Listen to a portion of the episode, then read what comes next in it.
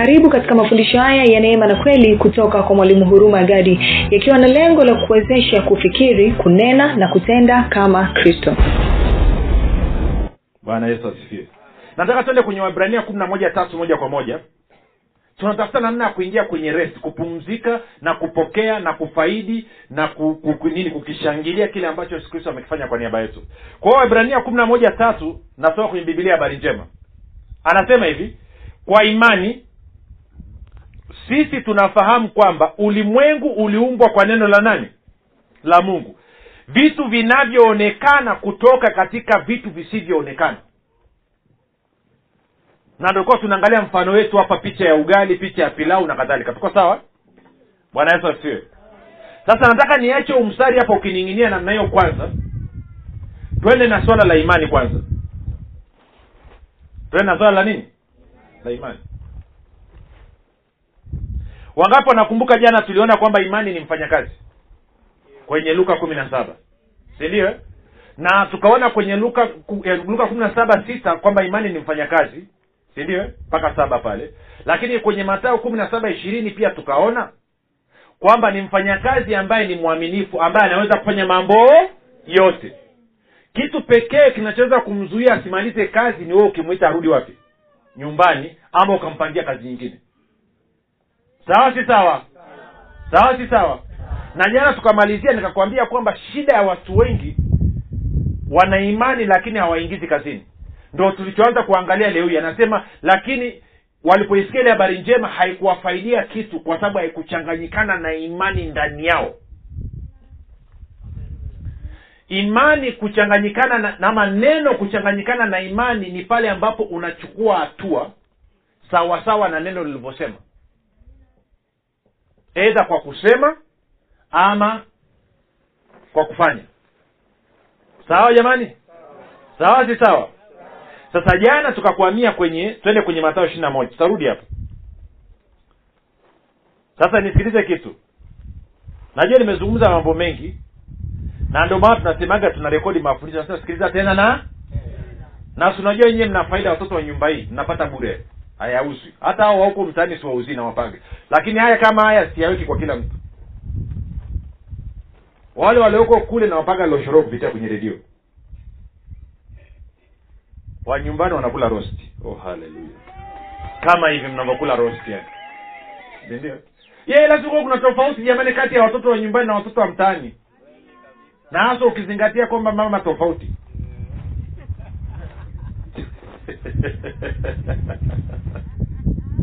baba ni mmoja kweli lakini mama?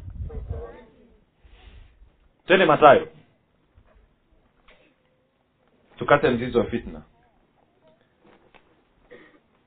Matayo kumi na moja. Nimesema matayo kumi na moja?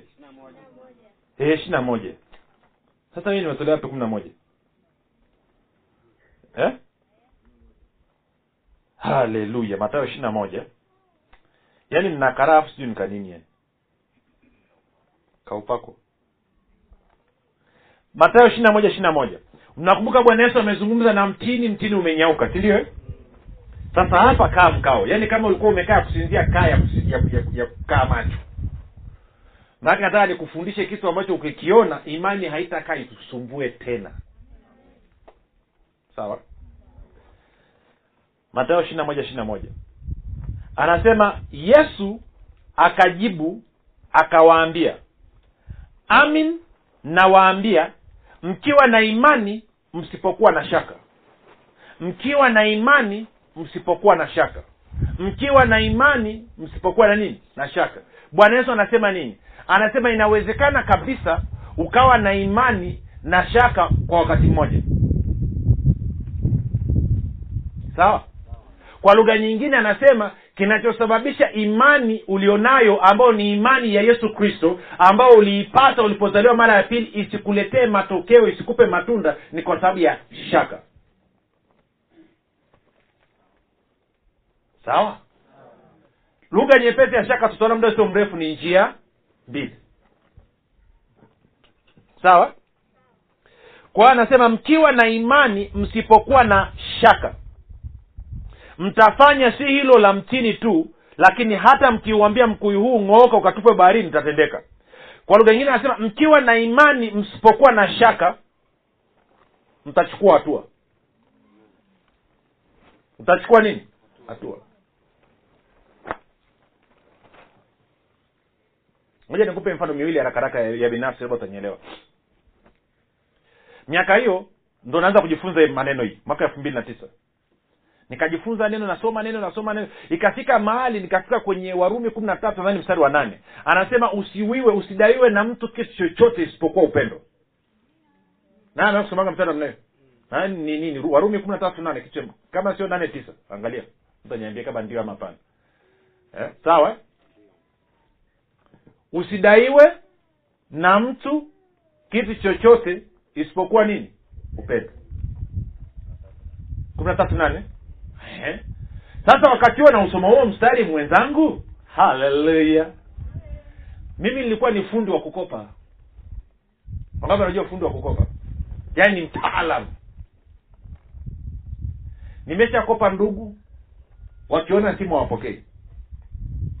Dukani huwa kuna maduka mawili hapo napokaa. Kuna moja liko upande wa chini na lingine liko upande wa juu. Wachaga wawili. Nimeshawakopa kiasi kwamba nikienda nasema nipe mchele inabidi wanitafute ule wa chini uliovunjika vunjika wenye mawe mchafu anafiagia chini kwa sababu silipi. Ha? siku ingine nikituma mtoto na elfu kumi labda mtu amenipa elfu kumi nikaambia nenda dukani kanunue kitu fulani msichana wa kazi. Akifika wakijua ametoka kwangu harudi na kitu. Kwa nini? Wamepata fursa ya kukata hela yao. Kwa hiyo ukipata hela inabidi umtume mtoto aende mtaa watatu ambako hakujui wakati wa kukopa maduka ya jirani. Ukiwa na kesh unaenda kufanya ma- manunuzi. Ngapo najua najua hamjafika huko. Haleluya. Kwa hiyo nina madeni hali ni ngumu. Alafu nilivyosoma mstari nikaanza kutafakari. Hivi inawezekana kweli? Kwamba nikaishi bila kudai kasema unajua nini? Nafanyia kazi mstari. Usipokuwa ukiwa na imani usipokuwa na nini utafanya. Siku hiyo moja nikaamka ilikuwa lini? Jumamosi. Nikasema hatukopi.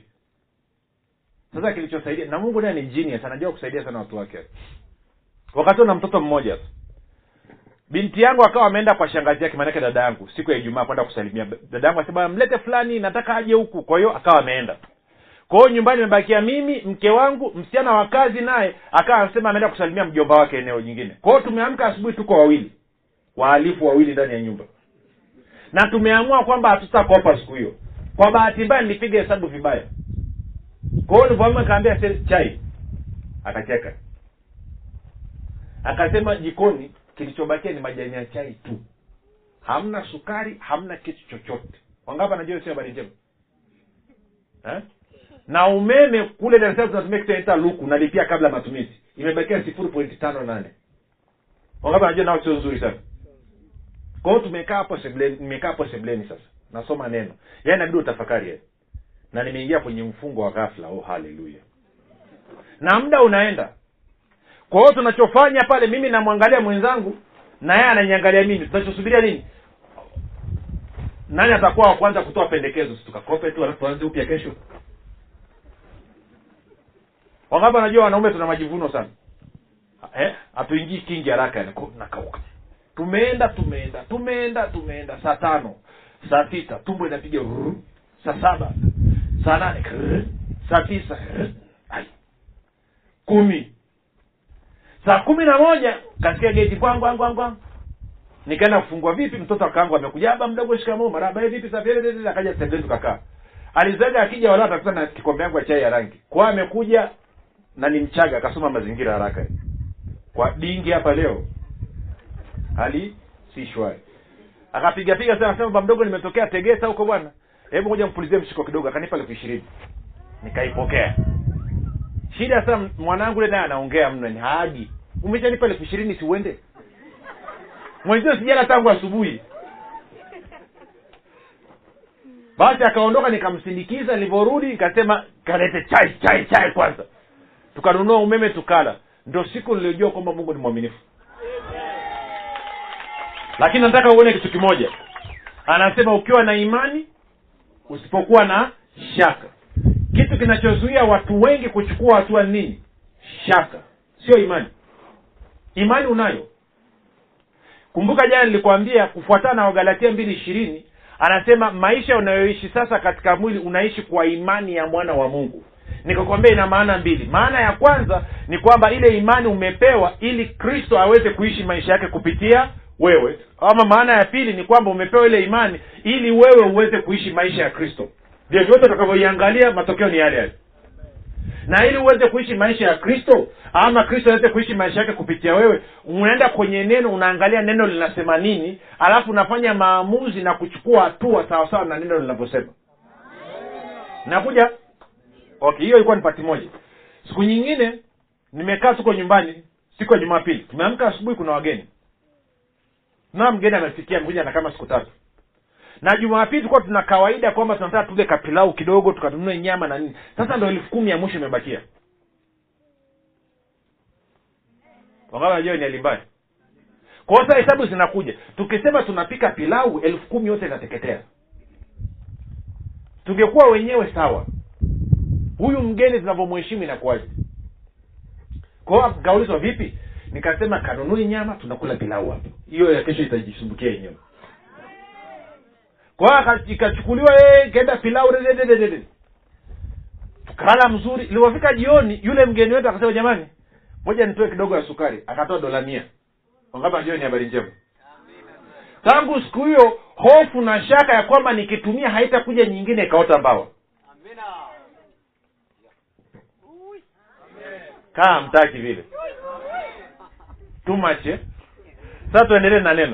Kwa anasema ukiwa na imani usipokuwa na shaka. Kwao wote tunayo imani. Unaposoma neno la mungu neno la mungu linasema kwamba hichi ni kwa ajili yako. Kwa hiyo kama umeshawishika kabisa utachukua hatua sawasawa na neno lilivyosema. Ukichukua hatua maanaake ni kwamba umechanganya hilo neno na nini? Na imani ambayo umepewa ya yesu kristo. Na imani ya yesu kristo haijawahi kushindwa hata siku ndio maana tunasoma bibilia ili kujua kuna habari gani njema iko mle ndani. Anasema ile habari njema haikuwasaidia kitu kwa sababu lile neno alilolisikia halikuchanganyikana na imani ndani mwao. Imani tayari unao ya yesu kristo. Kwa hiyo napoenda kusoma bibilia nakuta kitu fulani kimesemwa aha. Kwa hiyo maanaake nachukua hatua sawasawa na ilivyosemwa. Sawa kwa hiyo kinachotuzuia tusichukue hatua ya imani sio kwamba hatuna imani. Kila mtu aliyezaliwa mara ya pili anayo imani. Kinachotuzuia ni nini? Shaka. Tunaenda sawa? Kwao shaka itakuzuia usichukue hatua. Lakini nataka nikakuonyesha sehemu nyingine tutarudi hapa. Nikakuonyesha sehemu nyingine kwamba shaka itakuzuia pia usiruhusu imani yako ikakamilisha kazi.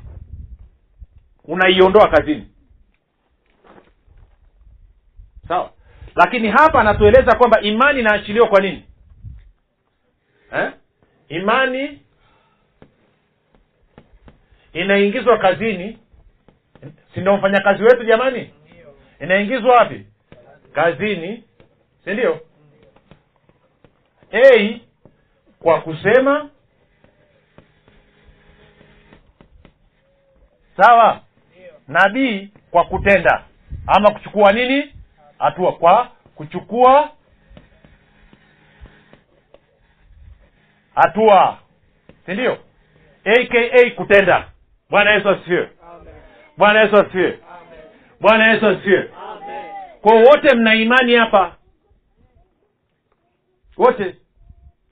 Imani ni kama misuli. Sawa?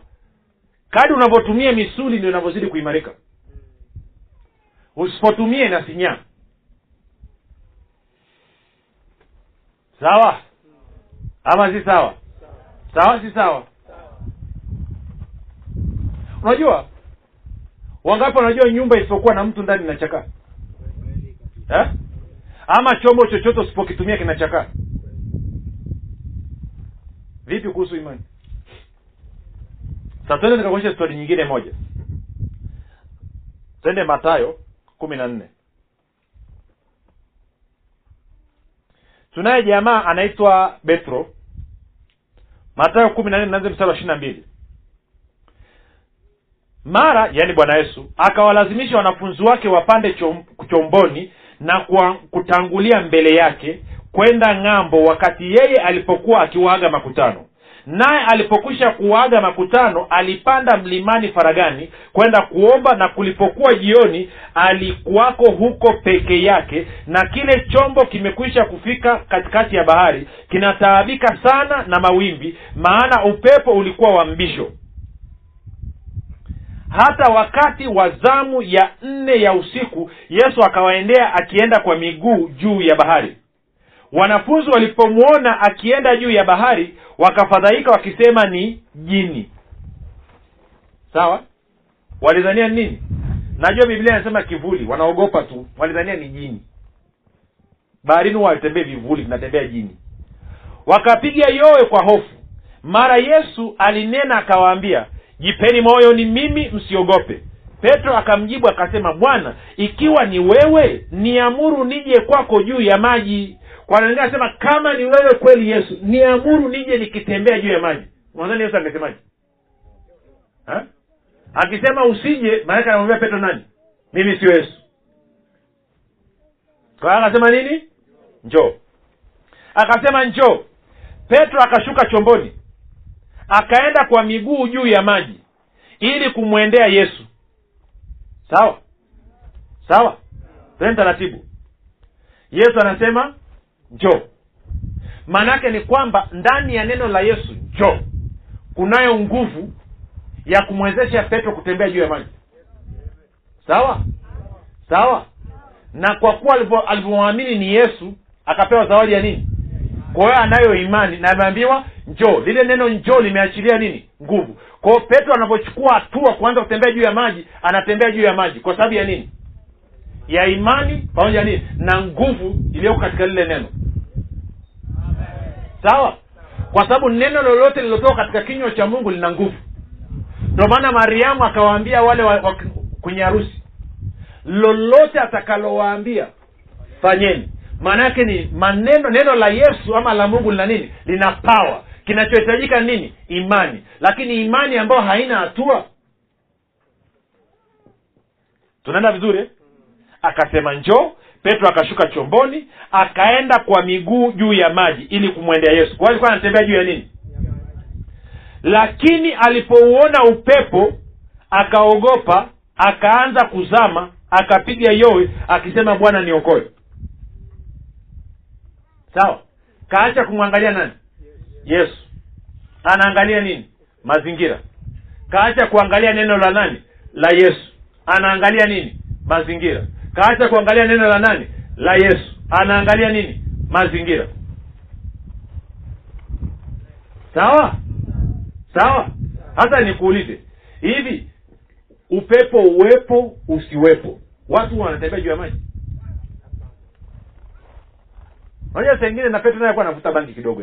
Yaani upepo uwepo usiwepo kuna mtu anatembega juu ya maji yaani alitakiwa atembea tabasamu anaangalia upepo wapo atabasamu mimi napendenda juu ya maji. Lakini anajua akili yake alipoipeleka akaitoa kwenye neno akaangalia mazingira. Sindio haya thelathini na moja. No thelathini. Lakini alipoona upepo akaogopa akaanza kuzama akapiga yoye akisema bwana niokoe.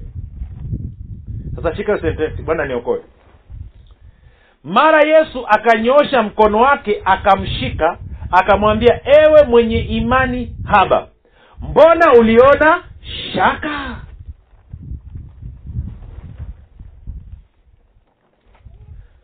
Kwao kilichofanya imani ya petro isikamilishe safari yake kwenda kwa yesu ni nini? Shaka. Kwao sio tu kwamba shaka inakuzuia usichukue hatua saa nyingine itakuacha ukijitahidi ukafurukuta ukachukua hatua inatokeza katikati na kama haujashawishika kabisa una paniki unaingiwa na hofu. Sawa? Sasa moja niongeze kitu hapo. Tueleweshane kidogo kuhusu shaka. Alafu nayafunga sasa hivi anakaa mzuri. Kwa hiyo tumesema shaka itazuia usichukua hatua ya nini? Ya imani. Lakini pia shaka itazuia imani yako isifanye nini? Isikamilishe kazi sangoja tuangalie shaka kidogo. Yakobo moja mstari wa tano hadi wa nane. Anasema hivi lakini mtu wa kwenu akipungukiwa na hekima na aombe dua kwa mungu awapaye wote kwa ukarimu wala hakemei naye atapewa. Kwao anasema ukimwomba mungu iwe ni iwe ni hekima iwe ni fedha iwe ni uli, chochote anasema mungu atakupa kwa ukarimu wala hakukemei kwa anasema ukiomba utafanya nini? Utapewa. Ha, kila ambaye ufanya nini? Kila ambaye ufanya nini? Na ugomvi lilionao na kanda kaskazini haya mliuziwaga mbuzi kwenye gunia. Mkaambia ukiomba tegemea majibu matatu. Ndiyo hapana au subiri hiyo ni bangi ya mchana kwa sababu gani? Neno linasema imani ni kuwa na nini? Na uhakika. Utakuwaje na uhakika kama unataka majibu matatu tofauti anaweza akaja utakuwaje na uhakika? Wakati hujui kama utaambiwa ndio ama utaambiwa hapana ama utaambiwa subiri huo uhakika unaotolea wapi? Na yesu anasema kila aombaye hupewa. Ombeni nanyi mtafanya nini? Mtapewa. Si ndio? Na kila aombaye hupokea. Huyo ni yesu amesema. Kati ya yesu na mwanadamu unaenda na nani sawa? Kwa hiyo anasema omba hekima utapewa. Sita. Sasa anakueleza namna ya kuomba. Ila naombe kwa imani pasipo shaka yoyote. Ila naombe kwa imani pasipo shaka yoyote. Maana mwenye shaka ni kama wimbi la bahari lililochukuliwa na upepo na kupeperushwa huku na huku. Maana mtu kama yule mwenye nini mwenye shaka asidhani ya kuwa atapewa kitu kwa bwana. Mtu wa nia mbili husitasita katika njia zake zote. Mtu wa nia mbili husitasita katika njia zake zote. Sasa ngoja tene mstari wa saba nikuonyeshe kitu. Soma mstari wa saba. Moja mbili tatu twende. Rudia mtu kama yule asidhani ya kuwa atapokea kitu kwa bwana rudia tena maana mtu kama yule asidhani ya kuwa atapokea kitu kwa bwana mtu gani huyo? Asidhani nini? Sasa nikusaidia kitu akili yako inavyosoma. Unajua akili yako inavyosoma?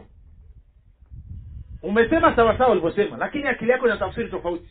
Akili yako inasema hivi maana mtu kama yule asidhani ya kuwa atapewa kitu na bwana. Na kuna wengine wanaangalia sasa tofauti gani hapo? Hajasema hivyo ha? akili yako inasema maana mtu kama yule asidhani ya kuwa atapewa kitu na bwana.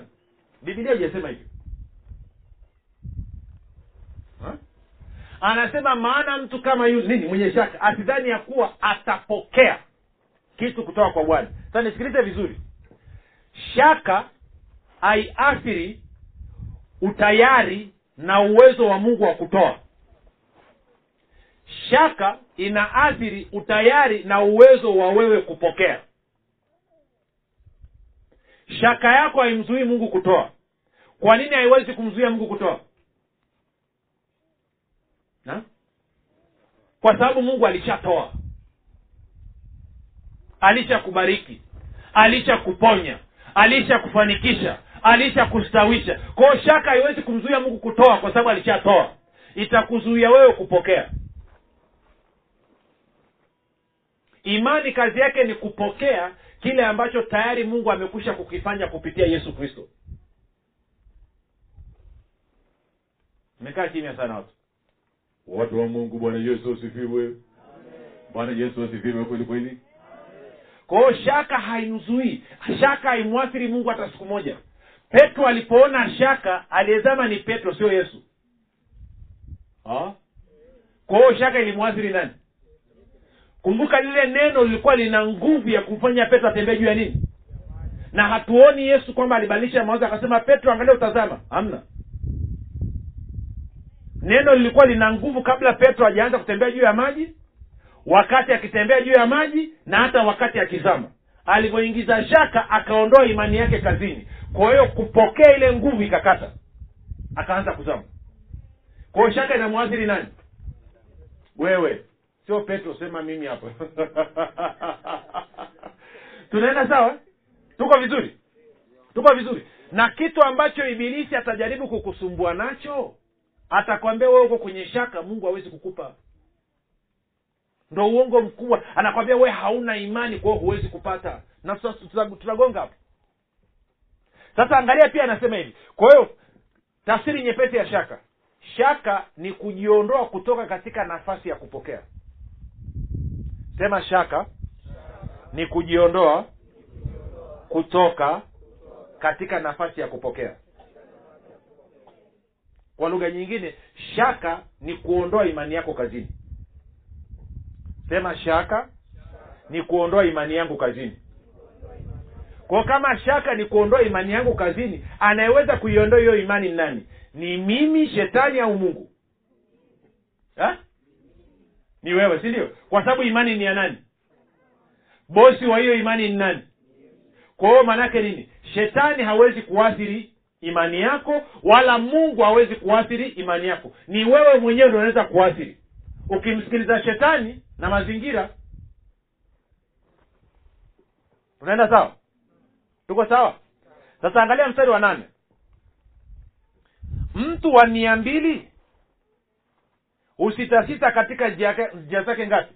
Zote. Njia zake ngapi? Sasa nikueleweshe kitu labda utanielewa. Natuaga huu mfano moja niutoe tena tutaelewana lugha. Miaka mingi iliyopita nina kaeneo fulani kule dar es salaam. Tukamwomba mungu tupate mteja. Fanya maombi ya mapatano tupate mteja kiasi fulani mungu akas- ilikuwa kama elfu mbili na kumi na tatu mwezi wa kama watano hivi wanne watano mwezi wa saba nikiwa kwenye maombi sakila nikamuliza mungu vipi kuhusu lile eneo? Akasema nataka upime viwanja. Okay. Kaambia sina hela. Mwezi wa tisa akanikutanisha na mtu wa kushirikiana naye ili kupima viwanja. Kwa tukaanza kupima viwanja tukamaliza elfu mbili na kumi na nne mwezi wa tisa wakati ndio zoezi limeisha la kupima akatokea mtu akasema shamba lile ni la kwake. Kwao kesi. Kaenda kushtaki mahakama kuu. Wangapi sio habari njema sana? Kwa hiyo ikabidi tuingie kwenye maombi tumwombe bwana aondoe ile kesi. Kwa sababu itazuia dili. Kitu kimeshaiva sisi tunataka kula mshiko. Sawa? Kwa hiyo tukapiga maombi kesi iondoke elfu mbili na, na ngapi? Na kumi na nne hiyo elfu mbili na kumi na tano elfu mbili na kumi na sita elfu mbili na kumi na saba. Sawa? Na kabla hata hiyo makaratasi ya mahakamani siyapata mungu alinipa mstari akaniambia kwamba kuna kesi inakuja na nitakupa mwanasheria lakini pia akanipa na mstari wa kusimamia. Kwa kweli nilivyorudi dar nikakutana na kitu. Kwa elfu mbili na kumi na saba nikiwa kwenye moyo nikaambia mungu mbona sio kawaida yako kila siku tunakuomba hapa uondoe kesi. Na ukitujibu unasema supa naiondoa. Alafu uiondoi. Kulikoni? Mbona sio kawaida yako? Akasema huko kwenye shaka. Nikaambia kivipi?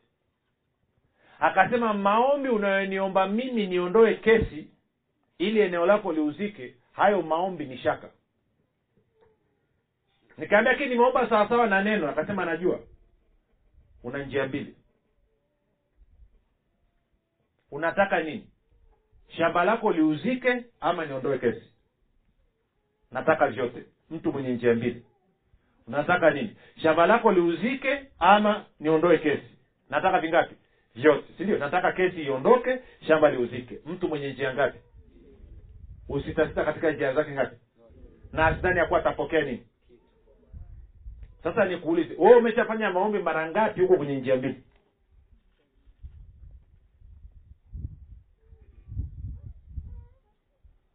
Ha?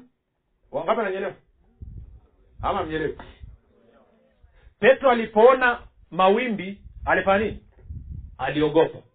Alivyoogopa akaleta ombi jipya. Bwana niokoe! Sindio kaambiwa njoo. Kaona upepo akaanza bwana niokoe. Njia ngapi?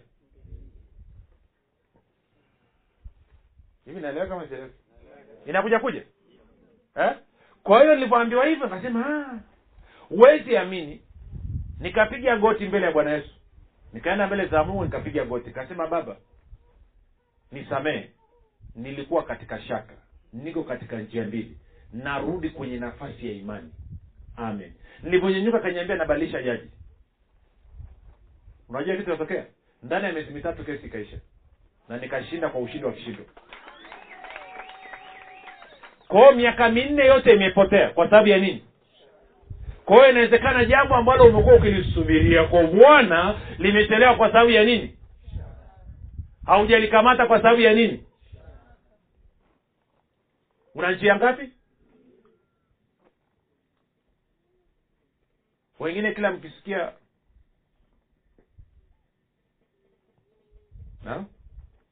mkisikia mtumishi mpya town anaombea. Hao. Eh? mesikia amekuja mtumishi mpya au bwono ana upako kutoka marekani. Na tuende huko. Napeleka tatizo lile lile. Kila mara tatizo lile lile. Kwao mko kwenye njia ngapi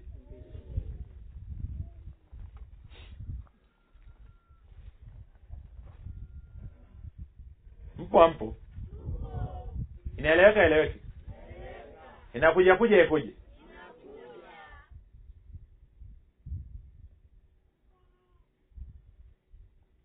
ukiwa na imani usipokuwa na kwa hiyo kinachoathiri watu ni nini? Shaka ndo inaleta shida. Na shaka inafanyaje kazi mfano mzuri tulikuwa tunasoma nadhani si jana juzi wana wa israeli. Wametoka wanaenda kanani. Mwambie farao mimi nimeokoka. Sitarudi nyuma na kwenda zangu kanani. Yoyo. Sindio eh? alafu wakutana na urim kasheshe njiani. Walivyoona majitu hey! Hey! mbona tukakaa panzi hey! na wao wanzona si hey! shaka ikishaingia unajua inatutokea eh? eh? Bora sana shaka ikishakuingia kitu cha kwanza kinachokuja unasema narudi nilipotoka hawa jamaa wote wamegeuka wanataka kurudi wapi misri shaka ikishakuja tu mbona kama mtaki tena sindio eh? uliapo ukasema sitakaa nikope tena katika jina la yesu kristo. Bwana ndiye utoshelevu wangu. Umechukua hatua ya imani. Oh haleluya haleluya. Siku zinakwenda mtoto anatakiwa kurudi shule mshiko auonekani oh haleluya haleluya. Na walikwambia mtoto asirudi bila? Na ibilisi alivyo mshenzi wa tabia anaingia kwa mtoto wako mtoto akwambia baba naenda siendi yaani baba sipoenda na kuna mitihani. Sasa itakuwaje? Mi nitakuwa siku moja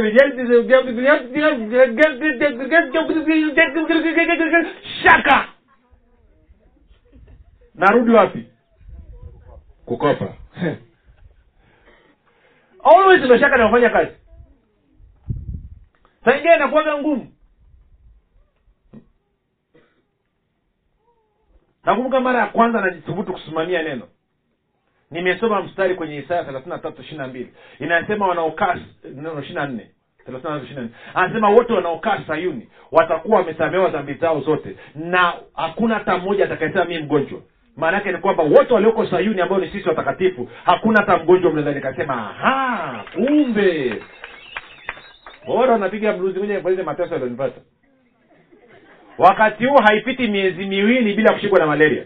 Malaria inanisumbua hujawahi kuona nikasikiliza ile mesi nikasoma nikatafakari nikasoma nikatafakari nikasoma nikatafakari. Nasema nimechoka na malaria kila siku kila baada. Nikashawishika. Nikasema sasa malaria ije. Malaria ije eh, naisubiri. Mbona kuna mtu anasubiria ugonjwa mlangoni? Na isivyokuwa na adabu ikaje. Nikachukua jagi yangu ya maji piga maji naangalia tv kitu kinachemka. Si utani. Kila kukicha nafuu ya jana. Oh haleluya Ah, ngapi najua kila kukicha? Siku ya kwanza. Siku ya pili. Siku ya tatu. Yo. Yaani ukisimama hata ukitembea labda ushike mlango kwanza. Maanake joint bado aje malaria kwenye kwenye joint huku yani ni hoi siku ya nne kitu kimekamata. Niko kwenye kondo mke wangu akanifuma nasema kwa kupigwa kwa yesu kristo mi nilipona. Nakaa nilipona mi ni mzima. Sheria roho uzima. Akaniza vipi unauma akasema hapana nafanyia mazoezi neno oh haleluya. Anataka kunitega na maneno yangu. Nikaenda kulala kila kitu kinasema ndugu nunua panado yaani ununue hata tu uteremshe uma wewe unaondoka. Yaani kila kitu kwa kweli nami nikiale nasema hata mi najua. Yaani ni noma. Nikaenda kulala hapa kuchi. Nikaamka kesho yake asubuhi.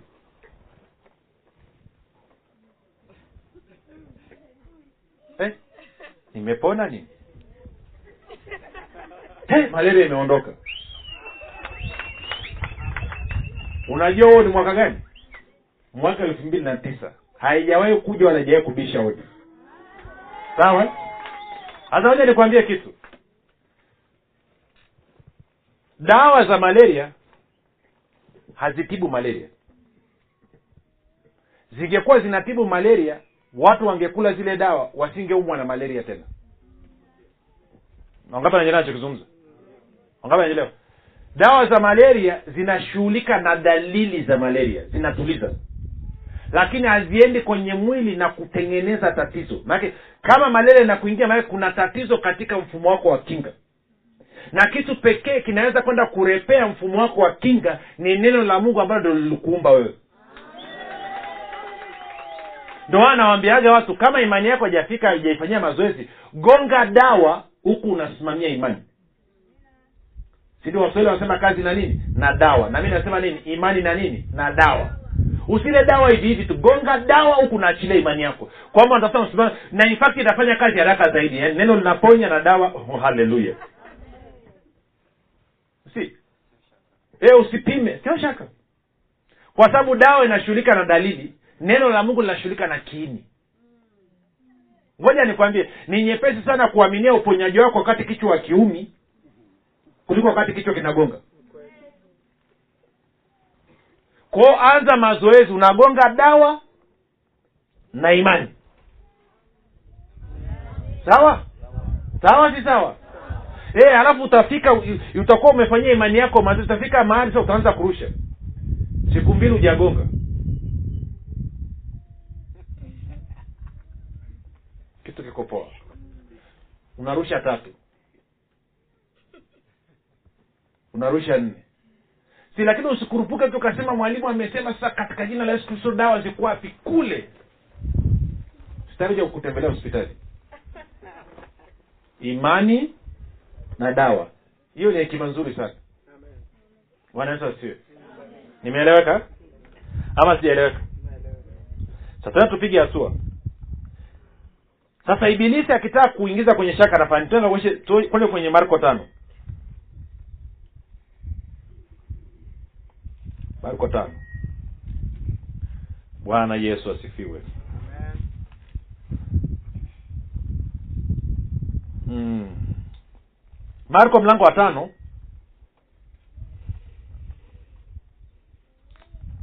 Labda nirudi nyuma kidogo.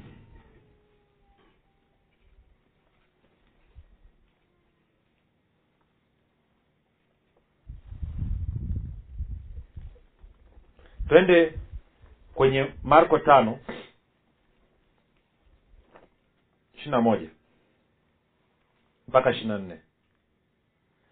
Hata yesu alipokwisha kuvuka kurudia ng'ambo katika kile chombo wakamkusanyikia mkutano mkuu naye alikuwa kando ya bahari. Ishiri na mbili. Akaja mtu mmoja katika wakuu wa sinagogi jina lake yairo.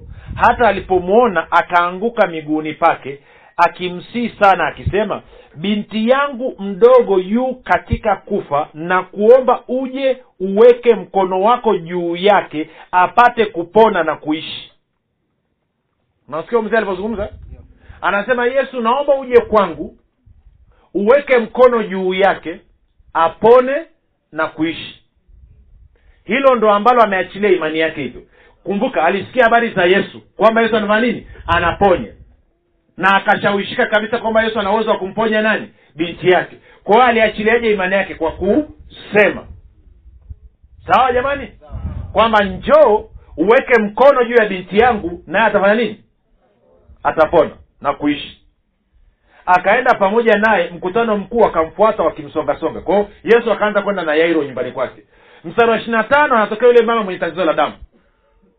Sawa? Stori inaenda kama tulivyoiona thelathini na tano. Hata alipokuwa katika kunena wakaja watu kutoka kwa yule mkuu wa sinagogi yani kwa yairo wakisema binti yako amekwisha kufa kwa nini kuzidi kumsumbua mwalimu? Mshasikia hiyo? Wangapi wajua ina- ina- inakataga maini? Eh? eh? sindio unatafuta ada ya kumrudisha mtoto shule kumpeleka mtoto shule afu inakuja message toka kwa mwalimu mkuu wala usimlete mtoto tena wangapi inakataga huku. Eh? hata alipokuwa katika kunena wakaja watu kutoka kwa yule mkuu wa sinagogi wakisema binti yako amekwisha kufa kwa nini kuzidi kumsumbua mwalimu? Thelathini na sita. Lakini yesu aliposikia lile neno likinenwa akamwambia mkuu wa sinagogi usiogope amini tu. Usiogope endelea kushawishika kwamba kile ulichoniambia ndo itakuwa vile kwa nini anamwahi kumwambia usiogope wewe amini tu? Alijua huyu jamaa angeanza ombi jingine. Yesu naomba ujamfufue mtoto wangu. Wamesema mtoto wangu amekufa. Kwa angekuwa na njia ngapi? Na mtu mwenye njia mbili awezi kufanya nini? Kupokea kitu kutoka kwa bwana. Kwao anamuwai anawambia usiogope. Amini wangapi wanakumbuka wana wa israeli kilichowafanya akasema huo ni mapenzi ilikuwa nini? Waliogopa. Sindio kilichomfanya petro akasema ilikuwa nini? Aliogopa. Tuko sawa? Sawa? Tunaenda vizuri mpaka hapo? Tunaenda vizuri mpaka hapo? Sasa swali ni hili. Nimeachilia imani yangu nimeaminia kitu fulani alafu imekuja taarifa tofauti na kile nilichokiaminia na ukisikia tu ile kitu cha kwanza wangapi najua kuna kitu inachoma kwenye moyo chap! Ama mjui? Huo unafanyaje?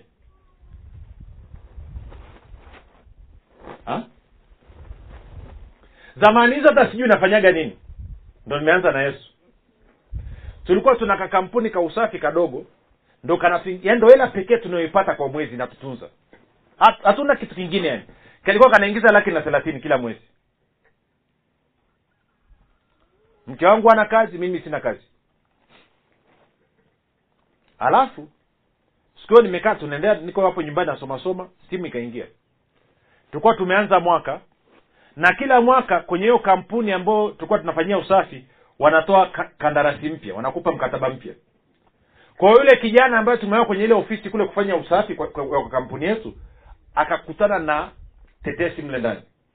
Kwamba mwanasheria wa ile kampuni anataka kumpa tenda ya usafi mama yake mzazi. Kwa hiyo anataka kutuondoa sisi. Na kwa ameshaanza kutengeneza mkataba wa kumpa mama yake mzazi. Kwa hiyo akapiga simu. Kampuni ilikuwa ni mke wangu sio kwangu. Akapiga simu akamwambia. Kwa hiyo nasikia wanavyozungumza kwenye simu. Mke wangu alivyokata simu akatoka nje. Na alikuwa kwa, kwa kukata. Asikulenge nayo maombi unaondoka besti. Kwa akatoka nje kuanza kuomba kwa hiyo niko sebeni nikamsikia. Nikamwambia njo nini? Unafanya nini? Akaambia kwani jesikia unazungumza simu nikamwambia nielezee nini? Akanielezea. Nikamwambia na swali moja tu kwako. Ulikuwa una mpango wa kuomba sahizi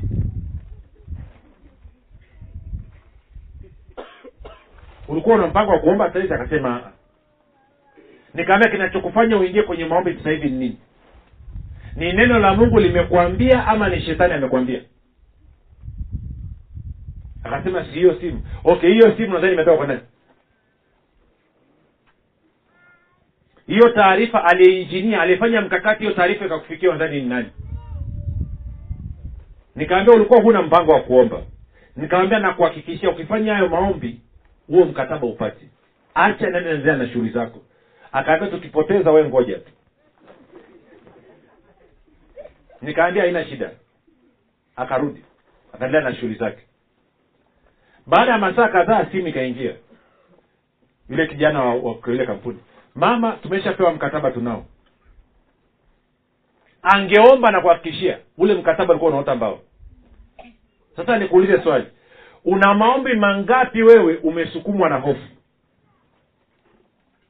Uliomba vizuri ukaaminia ukawa unaenda vizuri zikaja taarifa tofauti na kile ulichokiaminia alafu ukapanic. Maombi mangapi umefanya? hivyo na kwa maana hiyo ukaiondoa nini? Imani yako kazini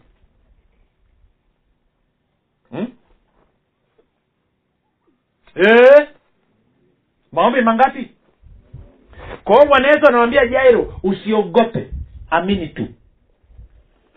Kumbuka unapokuwa huko katika kuamini una zawadi ya nini? Ya imani. Kwa hiyo inamaana imani yako inaendelea kufanya nini? Kuchapa kazi.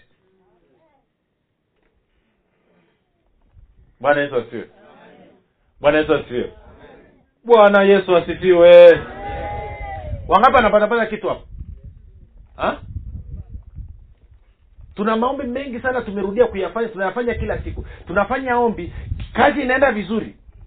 Inakaribia kuiva kabisa. Tunasikia taarifa tofauti tunafyatuka. Tunaomba tena. Alafu tunashindwa kupokea. Alafu anasema mungu ikoje mbona ajibu? Nimefunga nimefungua nimekesha nimelala nimetoa nimetolewa. Sioni kitu.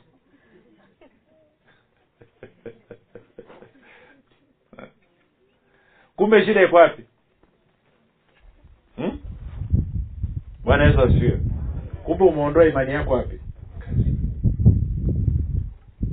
Sasa tunashughulikaje na hilo shida ni kwamba watu wengi wanaingizwa kwenye shaka kwa sababu hawajui kuamini kwa moyo ni kitu gani. Ama hawajui nini maana ya kuamini. Sawa?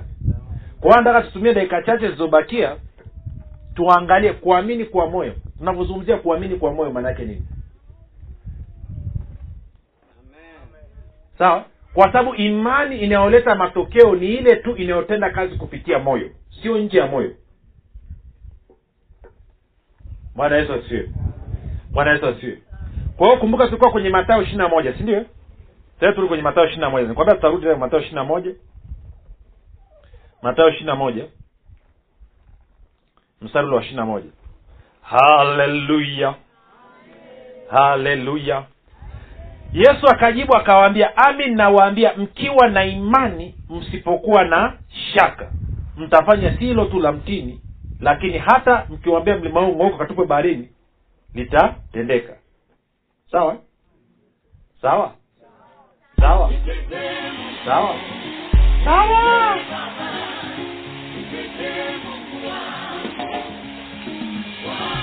Hii ni habari njema kwa wakazi wa jiji la dar es salaam. Sasa mwalimu huruma gadi ambaye amekuwa akikuletea mafundisho ya kristo kupitia vipindi vya neema na kweli kwa njia ya redio youtube google podcast apple podcast spotify telegram pamoja na whatsapp anapenda kukujulisha kuwa sasa unaweza kushiriki ibada iliyojaa nguvu ya roho mtakatifu na kweli ya kristo. Ibada hizi zitafanyika katika ukumbi wa dreamland uliopo mbezi bichi bondeni jijini dar kumbuka ibada hizi zitafanyika siku ya jumapili kuanzia saa tatu kamili za asubuhi hadi saa saba kamili za mchana ambapo mwalimu huruma gadi atafunua kweli ya kristo katika nguvu za roho mtakatifu wagonjwa watahudumiwa na kupokea uponyaji. Wenye vifungo watafunguliwa na kuwekwa huru. Na kwa siku za jumatano ni ibada ya ushirika mtakatifu pamoja na maombezi. Itakayoanza saa kumi na moja za jioni hadi hadi saa moja na dakika thelathini. Ibada hizi zitafanyika katika ukumbi wa dreamland uliopo mbezi bichi bondeni jijini dar es salaam. Au kwa mawasiliano zaidi piga simu nambari sifuri saba sitini na nne mia tano mia mbili arobaini na mbili au sifuri saba nane tisa mia tano mia mbili arobaini na mbili au sifuri sita saba tatu mia tano mia mbili arobaini na mbili. Kumbuka ni kweli unayoijua ndiyo itakayokuweka huru umekuwa ukisikiliza mafundisho ya neema na kweli kutoka kwa mwalimu huruma gadi. Kama una ushuhuda ama maswali ama unahitaji kuombewa tupigie simu namba 7645242 au 675242 au tuandikie barua pepe info at neema na kweli org